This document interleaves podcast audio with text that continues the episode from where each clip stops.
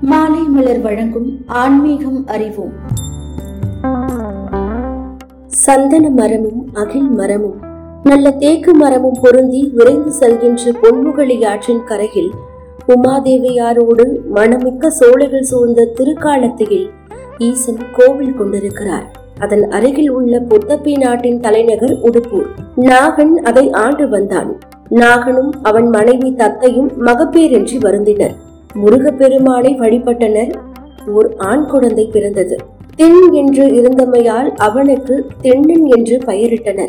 உரிய வயதில் வேட்டை தொழிலில் தென்னன் நல்ல பயிற்சி பெற்றார். தின்னனார் வில்வித்தையில் பதினாறு ஆண்டுகளுக்குள் சிறந்த பயிற்சி பெற்றார். தந்தை தன் மகனுக்கு பட்டம் கட்டினார்.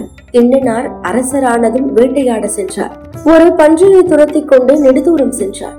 அவருடைய தோழர்களாகிய நாணனும் காடனும் உடன் சென்றனர். கடைசியில் பன்றியை கொன்றார். பன்றியை தூக்கிக் கொண்டு பொன்முகலி ஆற்றை நோக்கி சென்றனர்.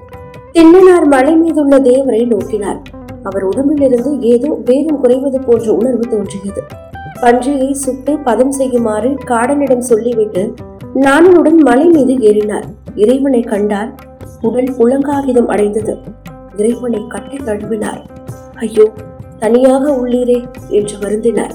இறைவன் மீது உள்ள நீரும் பூவும் இப்படி வந்தன? என்று நாணனிடம் கேட்டறிந்தார். தானும் அவ்வாறே செய்ய வேண்டும் என்று முடிவுக்கு வந்தார். இவர் கொண்ட முடிவை நாணனும் காடனும் விரைந்து சென்று பெற்றோருக்கு தெரிவித்தனர். அவர்கள் வந்து திருத்த முயன்றும் பயனில்லை. திண்ணினார் கீழே இறங்கி வந்து பன்றியின் இறைச்சியை தீ அனலில் இட்டு பதப்படுத்தினார். தேக்கிளையில் அதை வைத்துக் கொண்டார். திருமஞ்சனத்திற்கு வேண்டிய நீரை வாயில் குடித்து தேக்கி வைத்துக் கொண்டார். பூக்களை தலைமுடியில் சொருகிக் கொண்டார்.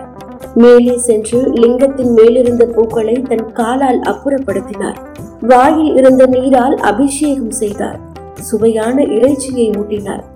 விருப்பத்துடன் இறைவனும் உண்டார் இவ்வாறு ஐந்து நாட்கள் பூசை நடைபெற்றது.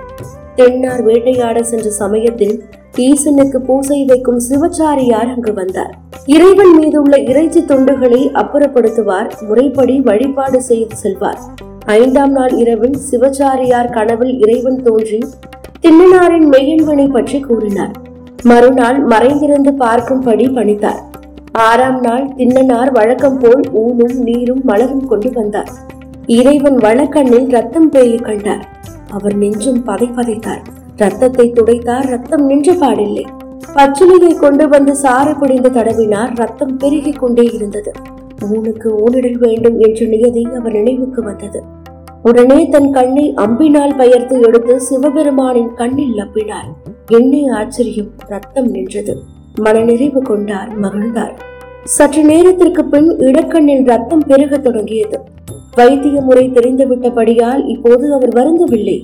அடையாளம் தெரிவதற்காக இறைவனது இடது கண்ணில் தன் செருப்பு காலை ஊன்றிக்கொண்டு தன் இடது கண்ணை அம்பினால் பெயர்த்து எடுக்க முயன்றார். இறைவன் துணுக்குற்று தமது கையினால் தின்னனார் கையை பிடித்துக் கொண்டு நில்லு கண்ணப்பனே என்று தடுத்து நிறுத்தினார். என் வலது பக்கத்தில் நீ என்றும் நிலைத்திருப்பாயாக என அருளினார். இன்றும் திருக்காலத்துக்கு செல்பவர்கள் கண்ணப்ப நாயனார் உயர்ந்த கற்சிலையாக கம்பீரமாக நிற்பதை காணலாம். அன்று முதல் கண்ணப்பர் அறுபத்தி மூன்று நாயன்மார்களுள் ஒருவரானார்.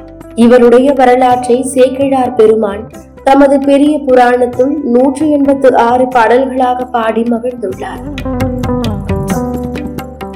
தொடர்ந்து இணைந்திருங்கள். இது மாலை மலர் வழங்கும் ஆன்மீகம் அறிவோம்.